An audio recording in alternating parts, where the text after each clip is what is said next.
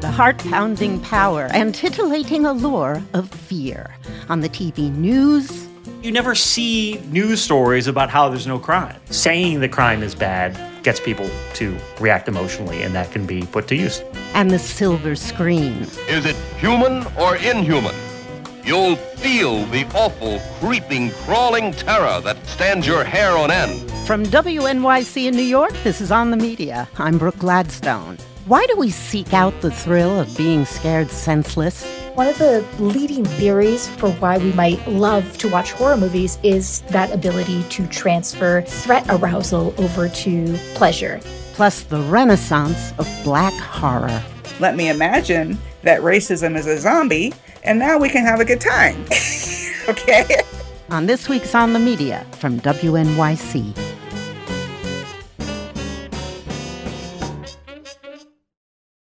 This episode is brought to you by Progressive Insurance. Whether you love true crime or comedy, celebrity interviews or news, you call the shots on what's in your podcast queue. And guess what? Now you can call them on your auto insurance too with the Name Your Price tool from Progressive. It works just the way it sounds. You tell Progressive how much you want to pay for car insurance, and they'll show you coverage options that fit your budget.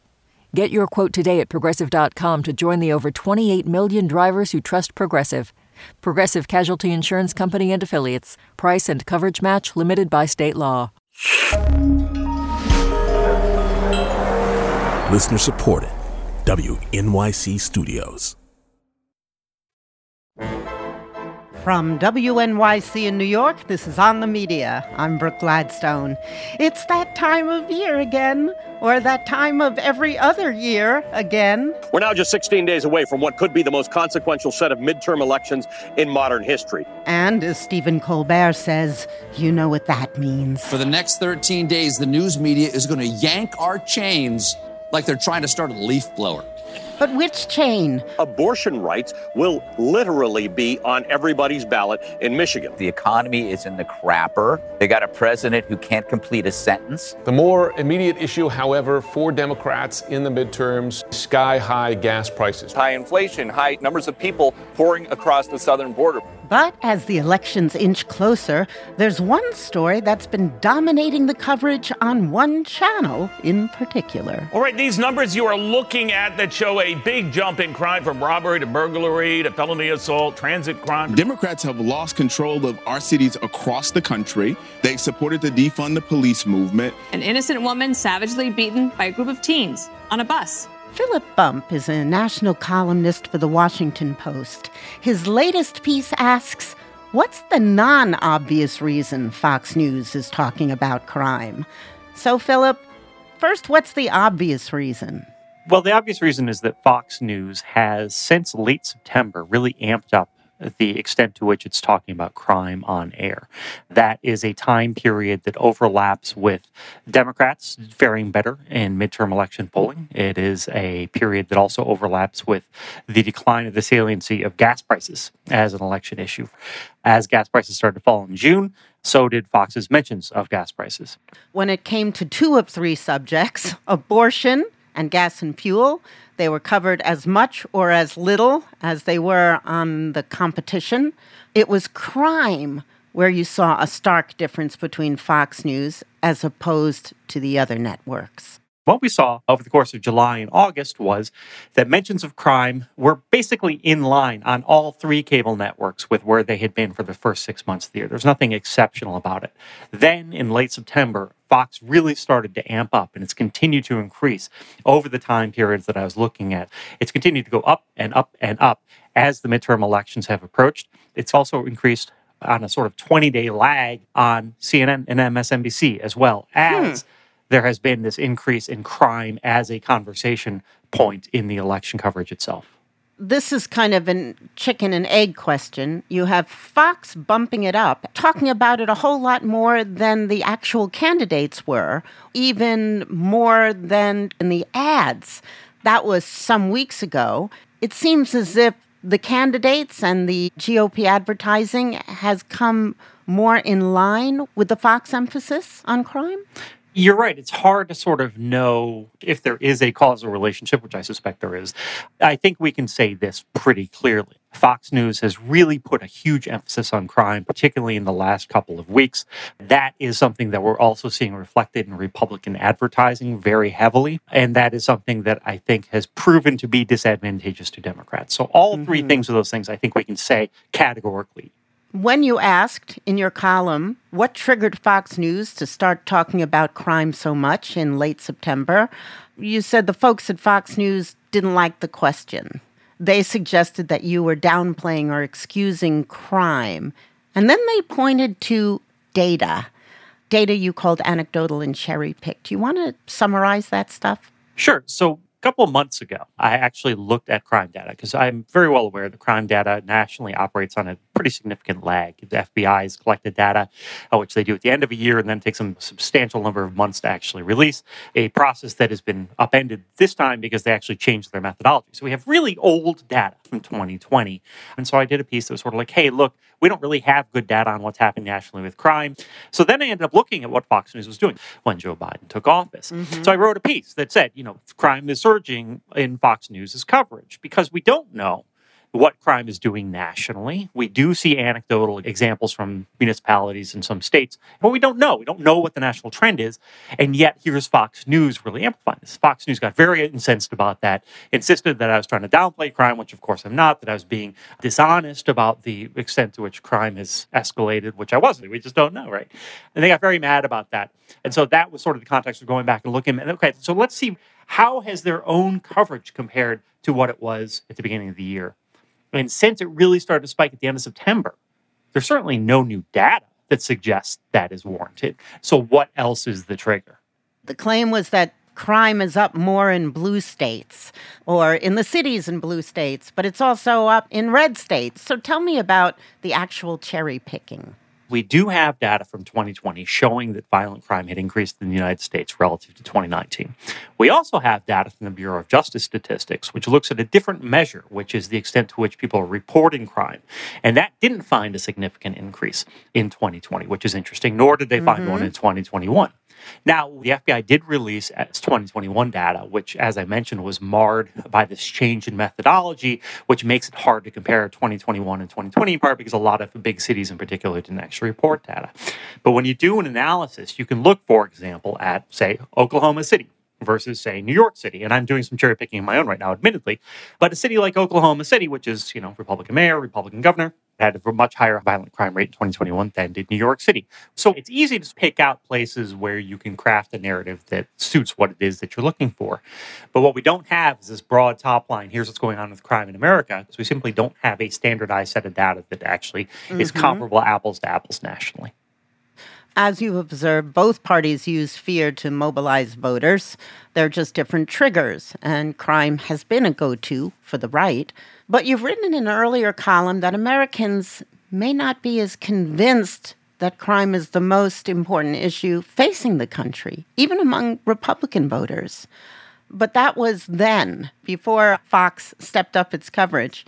How about now? Do we know? We just did have new polling that came out this week from PRRI, which asks to what extent are these issues critical for your vote in the midterms? And we see that crime is high on the list for Republicans, but it is behind things like housing and everyday expenses. It is behind immigration as well. And so even among Republicans, crime is not necessarily the issue that's pushing them to the polls.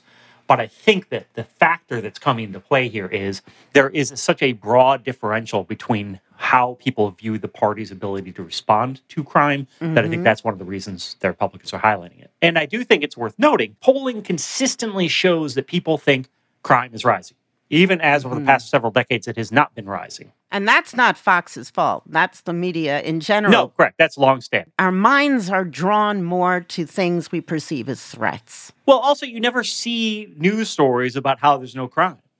right? But one of the other things that's interesting is we see this pattern similar to how people feel about their members of Congress. Everyone thinks their own member of Congress is fine, but Congress sucks generally, right? Mhm. Same thing with crime. And even recent polling by YouGov shows this. People think in their own neighborhoods crime's not that big a deal, but nationally that it's very bad.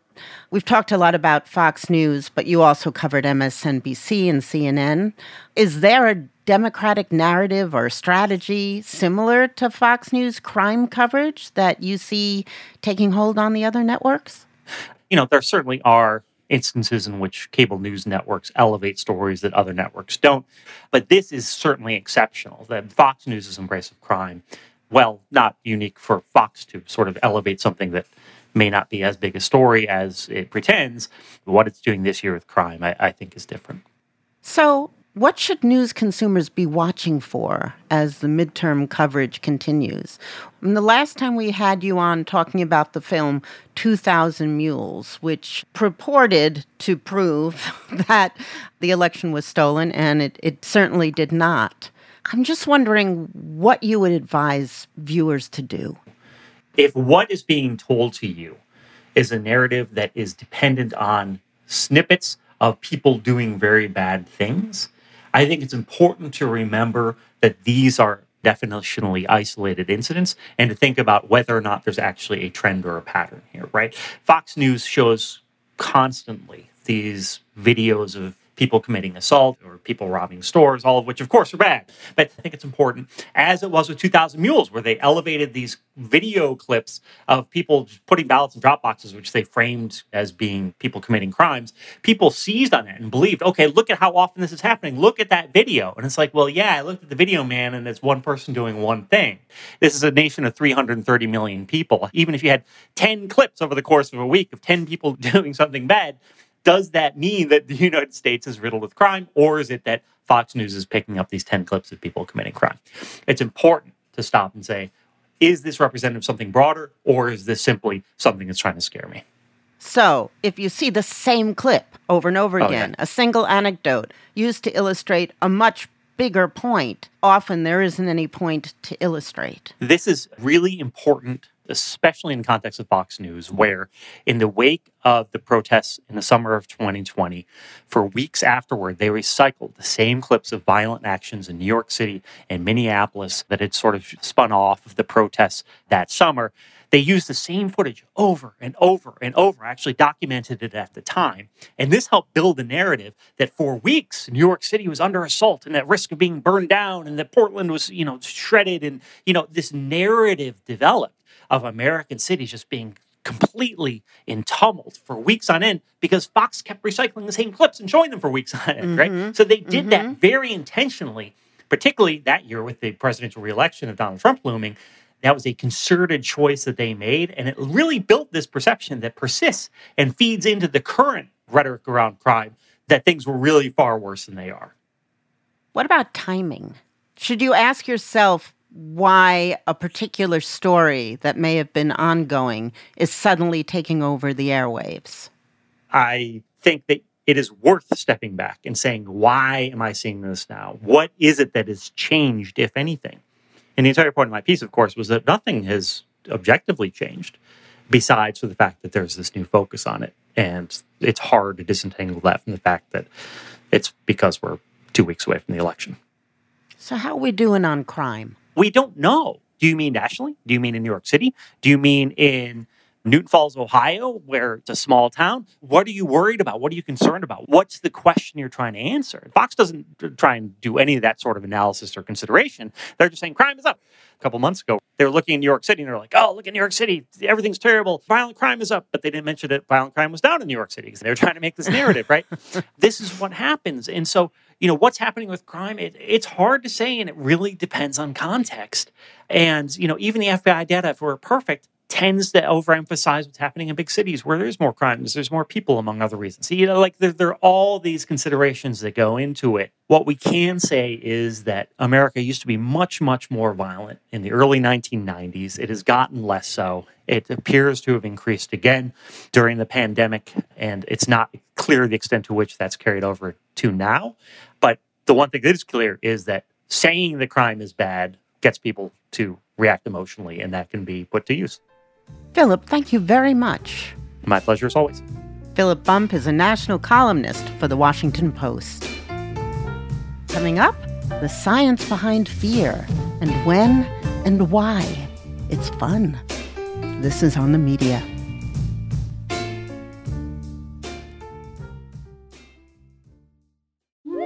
Hi, I'm Alexis Ohanian. You may know me as one of the co founders of Reddit, but more recently, a large part of my identity is being a father to my wonderful daughters.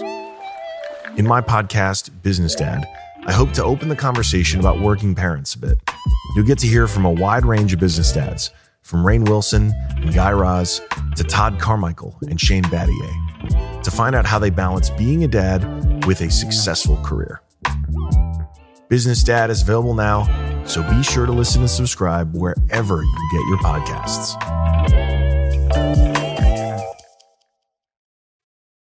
This is On the Media. I'm Brooke Gladstone. Crime as an issue is a hearty campaign perennial and a media staple. Whether or not it accords with reality, of course we tune in. Of course we listen. Humans are hardwired to fear. Back when we weren't the world's reigning predators, terror enabled us to survive. We feared the dark, where beasts lurked. Since our weak night vision couldn't discern what hid in the shadows, we jumped at the snap of a twig, a flutter, a clap. Hey, wanna play hide and clap? Even now, in our everlastingly bright world, darkness is still a menace, still bred in the bone. Turn off the lights. They don't like bright lights, you know. Turn off the light. You'll see what kind of game. Do you like scary movies? Have you ever wondered why? Science writer Nina Nesseth has. Her book, Nightmare Fuel The Science of Horror Films, delved into the neuroscience of horror. Welcome to the show, Nina. Hi, thank you for having me. So, shortly after the horror film starts rolling, there typically emerges a threat. Often it's nearly imperceptible a glint in the eye, a flicker of a match, the faintest sigh. Next, a jump scare. Hey, what's in here? Record vault. Oh, where you keep the golden oldies and uh, and maybe uh, maybe the new music. Your body reacts even before you're aware of it. What exactly happens when you experience that physical jolt? You want your body to react even before you're aware of what's going on, right? because sometimes that split second can mean saving yourself from that threat once you get your thinking brain back in and you recognize that you're not in a real threatening situation, you're able to sort of transfer all of that energy into enjoyment. And that's known as excitation transfer theory. You write that the jump scare is a relatively new innovation, uh, that they became an expected part of the scary movie, you know, around the turn of the 21st century. There are two distinct varieties the ones you expect and the ones you don't. The one that you expect, we are primed with a cue. I find usually it's repetition. The example I use in my book is from the opening teaser sequence from the film Lights Out, where a person is turning lights on and off. When the lights are on, there's nothing in the space. And as soon as the light turns off, you see a shadowy figure. This happens a few times, and this figure that appears in the darkness isn't moving. But as a viewer, you know that something's got to give eventually, so that either it's going to not be there when the lights turn off, or it's going to be closer. And that's exactly what happens because we're waiting for that to happen with each repetition we slowly like ramp up our own tension to be like when's it going to happen and then mm-hmm. you get that mm-hmm. payoff but the second type is the jump scare that comes out of nowhere. Long stretches of mundane moments. And the longer the audience waits, the more they expect something to happen. The perfect example that comes to mind is what's known as the nurse station sequence from Exorcist 3. Most of it is one long shot down a hallway in a hospital at night and you spend time seeing, you know, the single nurse at the nurse station going back and forth. You see a security guard who kind of comes and leaves, and then there's a strange sound off camera. The nurse comes up and goes to check on the sound in one of the patient's rooms, and the sound that she heard was ice cracking as it melted in a glass. And that's when we get our first jump scare, which is a patient sitting up and yelling at her. Can I get any sleep? What the hell do you want? We have that release of tension, and we go back to our long shot down the hallway. And that's where we get our second jump that is just so surprising because it's a much quieter one. We see the nurse go into another room. There doesn't seem to be anything amiss, and she closes the door behind her And then almost immediately and impossibly, this figure dressed all in white with these giant pair of shears walks through the apparently closed door to lop off the nurse's head. We thought we had already gotten our jump scare, so to get that second one right afterwards is just really amazing. Distinguish between terror and horror. You said you can thank Ann Radcliffe, the mother of Gothic literature, for making that distinction. I like to think of terror, by her definition, as the fear of a bad thing that may happen. And horror is the result of that bad thing happening. They're two very, very different experiences. And in my uh, unscientific poll that I did of friends prior to this interview, people much prefer horror films rather than films that lean on terror. They can find those almost too excruciating. My friends tend to say the same thing where they really feel uncomfortable with what we describe as psychological horror, and that Yeah. often leans way more into that tension. And I think a, a big part of that is that there are fewer releases. So much of the film in psychological thrillers and psychological horrors tend to be following the point of view character through the anxiety and tension of what might happen. And mm-hmm. sometimes nothing happens at all. Sometimes you're just carried through a story unrelenting in its tension. Let's move on to monsters. How do filmmakers tap into the characteristics that our brains are hardwired to fear? We've evolved so many unconscious cues for recognizing whether something is a threat. A predator will have sharp, pointy teeth. A predator will have front facing eyes, claws to rend flesh and tear things apart. Monsters, especially non human monsters in horror films, tend to move classically like predator animals that we see on Earth. They'll stalk, ambush, make chase. You noted that when you see a human moving on a screen with a creepy, jittery motion, filmmakers often ask actors to walk backwards and then reverse the tape to create that forward walk that just seems a little bit off. And I remember one of the most terrifying moments I saw in a horror movie was in The Exorcist when Linda Blair bent backwards with her legs and feet on the ground. It's a lot like how spiders move. And many of us are wired to be arachnophobes. Absolutely. And there are a few reasons why people might be afraid of spiders, but one of them that comes up time and again in research is that they move in a way that is unexpected. Like you have this jittery movement, you're not sure what direction they're going to move in next. It makes it a lot harder to plan your next move and to keep yourself safe. So when you see a monster moving in that similar unexpected way, it's super threatening because you don't know what's going to happen. Soundscapes are essential to horror, but you mentioned a specific kind that has become a staple for some filmmakers. It's called infrasound, and its frequency lives just below what we can actually detect. Why does a sound that we can't hear make the hair stand up at the back of our heads? Sound waves are vibrations, but we can perceive them as a pressure in the case of higher frequency noises. Infrasound is sort of at the other end, it's a low frequency.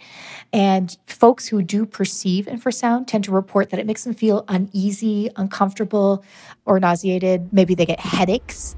In horror films, this is something that's a relatively recent technique. It's sort of like low hum happening under the threshold of the rest of the soundscape that you may not notice, but is building your discomfort. Those sounds are subtle. There's that sound in horror films, that staple we can't miss, the blood curdling scream. But not all screams are created equal because of a quality known as roughness. What it amounts to is a fast change in pitch from like high to low to high to low to high to low. If you think about how an ambulance siren tends to have that sort Mhm. of tritone high to low pitch and how you really notice an ambulance siren when it's going off. Screams function in much the same way. They're a warning and that roughness is much faster. Really effective screams tend to have fast vibration between those high and low notes. And that's what makes them so attention grabbing. The study found that rougher screams, those vibrating between 30 and 150 hertz, triggered a greater fear response. So the amygdala is such a crucial part of the brain's fear circuitry, and that's the space in your brain that processes and sends out signals for, for example, threat responses like the fight or flight response. It's very sensitive to rough screams. What that basically amounts to is your brain is good at recognizing the difference between a toddler who's screaming because they're having a blast on a trampoline versus someone who is screaming because they're being attacked. If the amygdala is sensitive to the roughness of a scream, suggesting that we may be wired to hear them, can we stay with the brain? When we process fear, real or not, what structures are involved? Oh gosh, there's so many parts of the brain involved in processing fear. So the thalamus is a processing way station. It would take cues from other parts of the brain, integrate them, and then, yes, send out signal to get that cascade of hormones. In the case of fight or flight, we have adrenaline, we have cortisol, with the goal of activating our muscles and conserving energy to the organs that are required for this emergency situation and Mm-hmm. diverting energy away from those parts that are not strictly necessary if you're dealing with a threat. Let's focus now on the difference between the way the brain reacts to a real horrible event and one created by filmmakers. There are studies that show that when people are watching fictional events, different parts of their brains light up than if they're watching real horrific things that are happening. That amygdala is key to processing threat responses, but all of these other parts that light up when we're watching horror movies, such as the insula, which is involved in emotional processing, such as the dorsomedial prefrontal cortex, which is quite a mouthful, but is a very much a thinking part of the brain that's all about planning and executive function. So we've all had that moment when we've seen the heroine run up the stairs instead of out the door. And we think in our own heads, oh, wow, that's not what I would do. You noted in your introduction that audiences are eager, they're paying to be horrified, and in fact, they prefer films that shock them in very predictable ways. So, explain to me how we can be scared when we know what's going to happen, and then tell me why we want to be. Oh gosh, that is the question that inspired the writing of this book. Horror is defined by tropes, a shared language where we expect the jump scare, we expect the fake out, we expect something to be lurking in the shadows. And when that doesn't happen, it defangs the tension. And that doesn't explain why we love to seek out horror. There are a few theories. We already talked about excitation transfer theory and that idea that we can get that fear response and transform it into something that is enjoyment. There are other theories about seeing narratives on screen that resonate with your own experience. There was a recent study that looked specifically at horror and grief and found that people who had recently experienced a loss often sought out horror movies because a lot of horror narratives are centered around grief and the even just the act of seeing someone work through their own grief narrative and come out at the other end of it can be very healing. And then horror as a film can be very social and much more social than a lot of other movies. Watching a horror movie next to someone, you feel their reactions and they play into your reactions. This isn't to say that you can't watch horror movies alone or with your cat, but there is just something special about the social element that can be embedded in the horror experience. Nina, it's been a pleasure talking to you. Thank you so much. Thank you so much for having me. Nina Nesseth is a science writer and author of the book Nightmare Fuel The Science of Horror Films. Le vent dans les bois fait ouh, la biche aux abois fait la vaisselle cassée. Coming up, the renaissance of an old new category black horror. This is on the media. Tout avec lui dit boum, l'oiseau dit boum, c'est l'orage.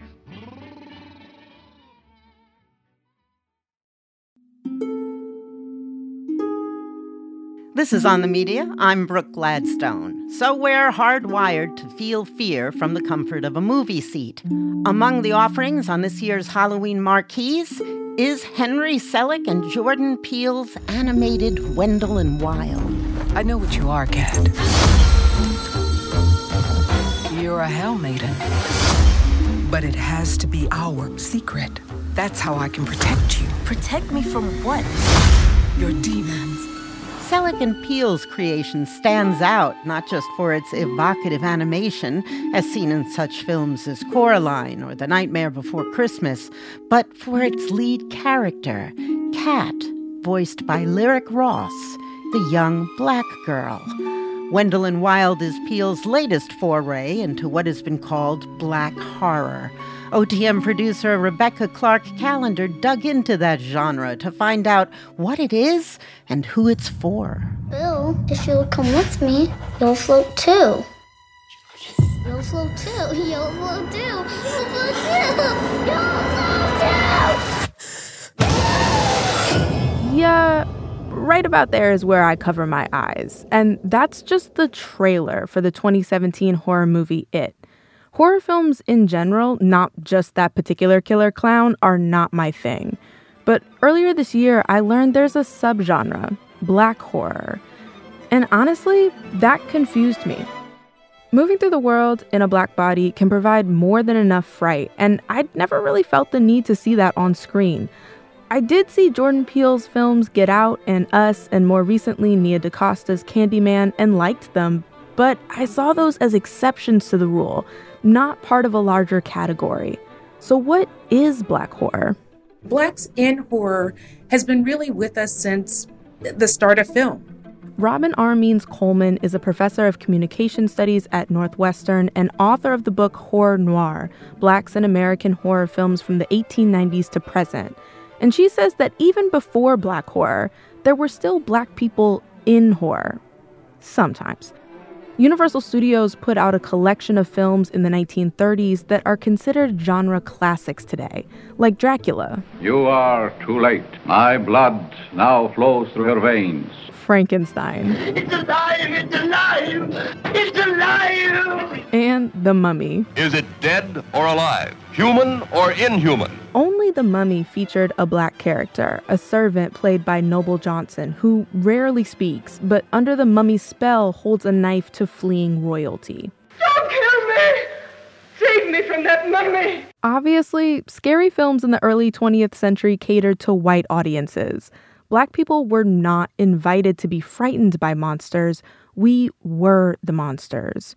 Early examples, Coleman says, are jungle films. Jungle films were about white people entering into so called primitive spaces, being very intellectually and also physically superior. These were films that reaffirmed white superiority in the imagination. One of the most popular was a 1930 picture called Ingagi. A company of women, unclothed, apparently living like animals. One had a child hugged to her breast, a strange looking child, seemingly more ape than human. So Ingagi claims that there is mating that takes place between Africans and apes that produces children. And it was marketed as truth, as a documentary, not so much as entertainment, but sort of ethnographic, like let's take a peek inside, you know, the savage, wild ways of Africans. Savages, servants, or unseen. Those were the most common roles for black people in mainstream horror. But that first category, savages, proved especially profitable for movie makers, and the idea of primitive monsters soon morphed into more magical ones. There are lots of paths to talk about this history, but one that I often trace is going back to the U.S. occupation of Haiti. And out of that occupation are these awful racist stories particularly in the early 20s. Stories that inspired a writer named William Seabrook to travel to the island for what he called an investigation of its people. When he came back, he wrote a book called The Magic Island that went to print in 1929. He claims that he has kind of lived among black Haitians. He claims that he's been given access to like this secret devil worshiping cabal, and that only he's been let in as a white person. That he's been able to observe a cannibal assembly, and he's even been allowed to sample the cuisine. All of this, he says, is fueled by voodoo rituals. And Seabrook's book becomes really wildly popular in the US. In fact, it provided the inspiration for the 1932 movie White Zombie. My people all afraid of the mountain. Why? It is called the land of the living dead. It was the first time zombies appeared in a motion picture.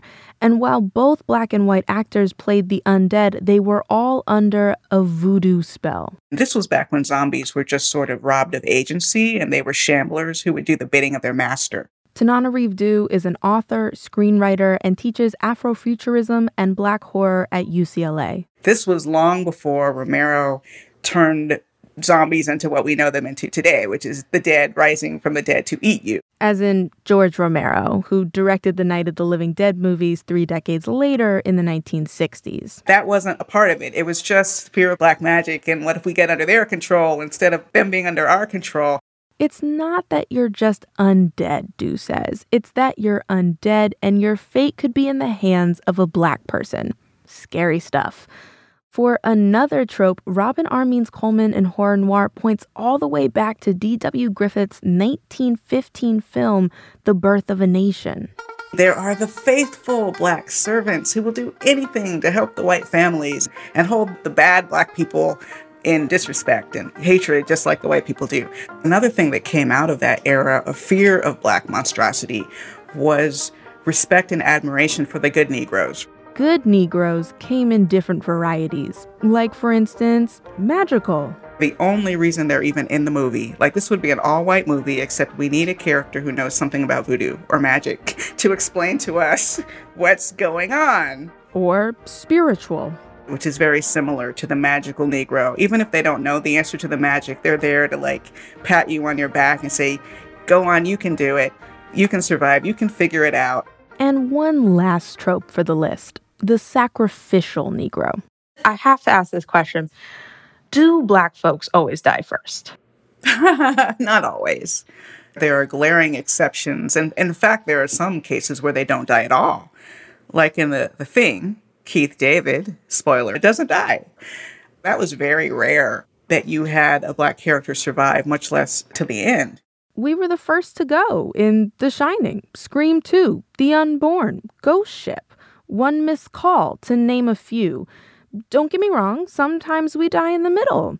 Friday the 13th 7, Nightmare on Elm Street 4, Terror Train, Scream 3. A lot of the time, the first person to die is the one who sends the real characters into deeper understanding of what trouble they're in. It's like, ah, oh, you better change your course or this is going to happen to you. So while mainstream horror ground out features that stayed the course, black creators were working to produce counter narratives. Black horror films tend to have stories that focus on blackness. Robin R. Means Coleman. Often they come out of the imagination, the vision of black creators. In 1940, black audiences watched The Son of Ingagi, drastically different from its similarly titled but completely unrelated predecessor. From writer Spencer Williams Jr., the story features black people just living life and a revolutionary character, a scientist who was a black woman, Dr. Helen Jackson, played by Laura Bowman. I've got it. Greatest discovery in medicine since Louis Pasteur. If it does what I think it will, I've done more for humanity than anyone else on earth. Don't know why I should worry about humanity. Humanity's never done anything for me. Dr. Jackson uses her talents to try and cure a half man, half ape creature brought back from Africa. Yeah, I know. But back then, it was progress, a small victory that would be followed by bigger ones. Like, for instance, Ben. If we have to, we can run in here and board up the doors. That's Duane Jones as Ben, lead character of George Romero's 1968 hit Night of the Living Dead. Romero had said he didn't write Ben as black. Jones just gave the best audition.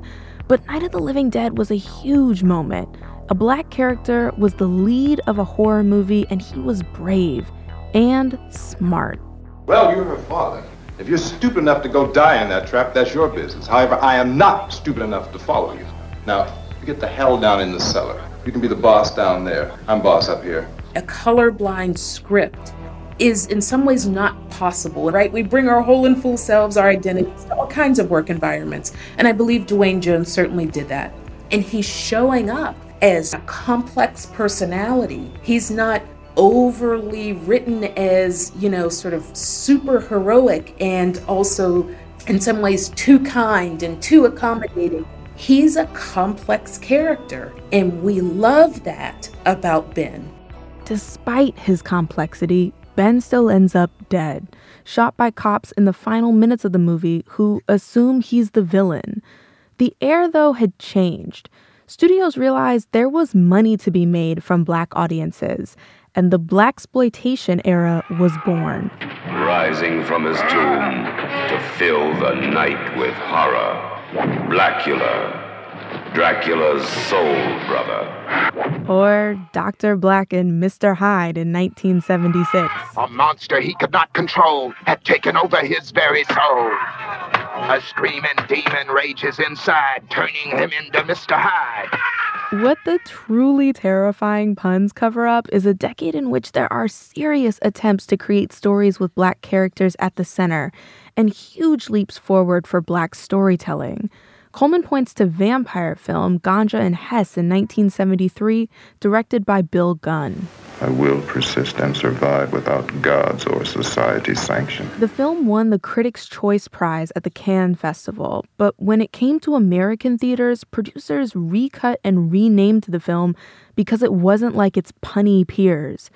Regardless, black creators were carving out space for their work. Black people were kind of showing up and kicking butt and taking names and being strong and powerful on the screen. And we're not kicking each other's butt, right? Kicking the butt of white supremacy. Like mobsters, gangsters, exploiters, politicians, the police. All of this is an attack on blackness, and black people are fighting back in these movies and in blaxploitation movies, they tend to win. It's important to note here these films have problems. Blackula had some incredibly homophobic language, and black women were still often hypersexualized. But blaxploitation movies began a decades-long wave of black horror films that could be pure entertainment and or convey something bigger. And in 1995, a movie came out that is now considered a cult classic. Tales from the Hood. And this American dream to get some cream, you owning a beam in your face and magazines. Well, I liked horror, but I wasn't a fan of just monster movies for the sake of monster movies. But I also like tales that had some sort of moral component to them. Rusty Cundiff is the director of Tales from the Hood, an anthology told in four parts one on police brutality, one on domestic abuse, another on racist politicians, and a final story on gang violence. The movie has moments that resonate today, like the opening ad in the political tale. The fact is, affirmative action, quotas, reparations all mean one thing.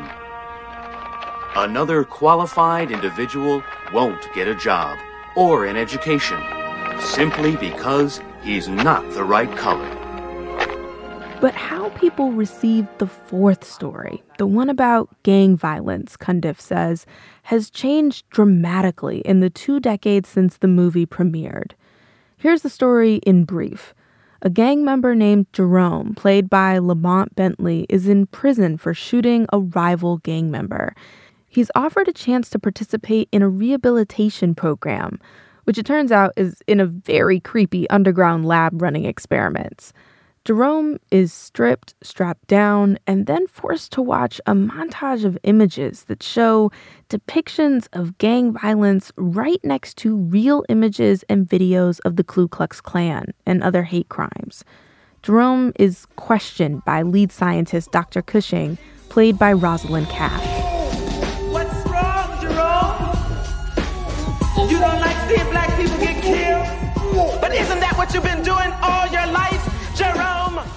The gang story, when it came out, I've had gang members approach me and say, because of that, they stopped gangbanging. Flash forward to today, I've talked to students at different universities and younger black people today, they don't like it as much because they think I'm blaming black people.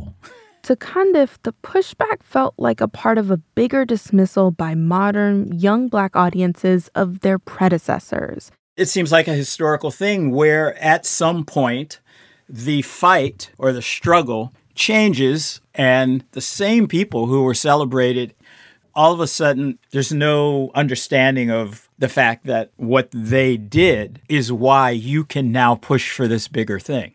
Tales from the Hood was honestly hard to watch in places because each part felt like it presented one of the tropes I've outlined in this piece a powerless black cop, voodoo dolls, violence, few pivotal black women. But those tropes also had twists. The cop tries to fix his mistake, the voodoo exacts rightful vengeance. Dr. Cushing is in charge. And I realized the problem was something else. The tales could be fact or fiction, but either way, they are stories I don't necessarily want a white audience to see.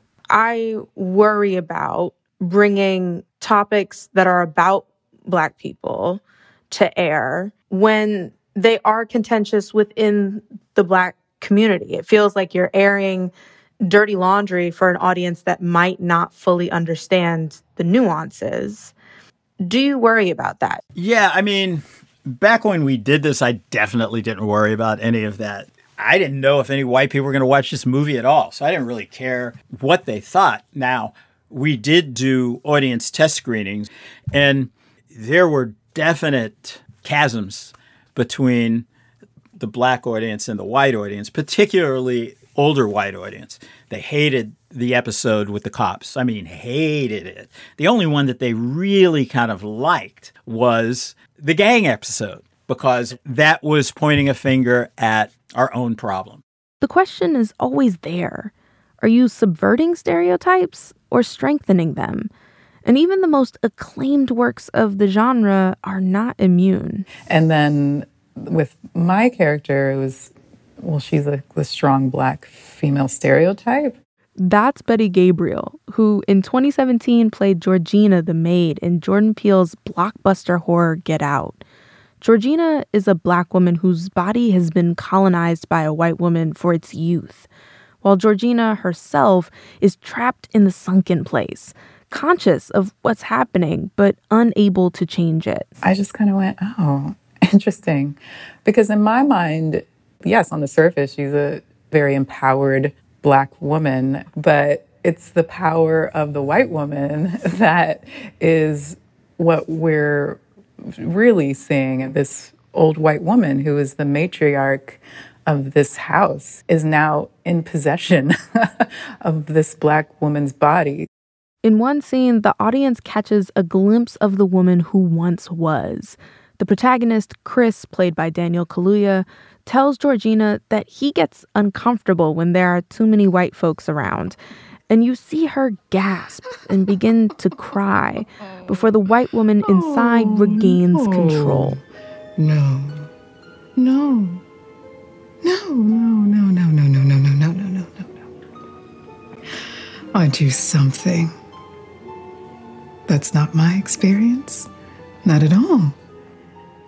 So I think that really embraces the invisibility of Black women while also portraying the very visible horror of being a Black woman in this society and how how we've been taken, we've been abducted, and, and no one sees it.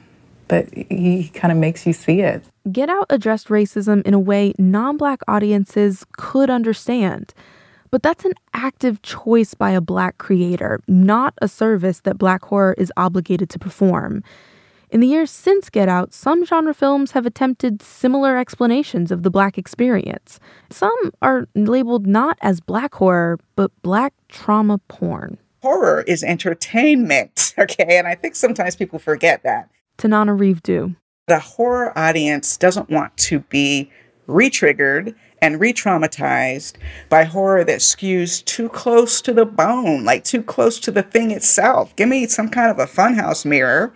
Let me imagine that racism is a zombie, and now we can have a good time. okay? Rusty Cundiff told me after the screening of his domestic violence tale, he asked some audience members who worked at a women's shelter if his character's supernatural solution had been too unrealistic, even flip. And they said, no, no, this is cathartic. This is fantastic. And that's what you can do in a horror film. You can give people a release or maybe just a moment of happiness.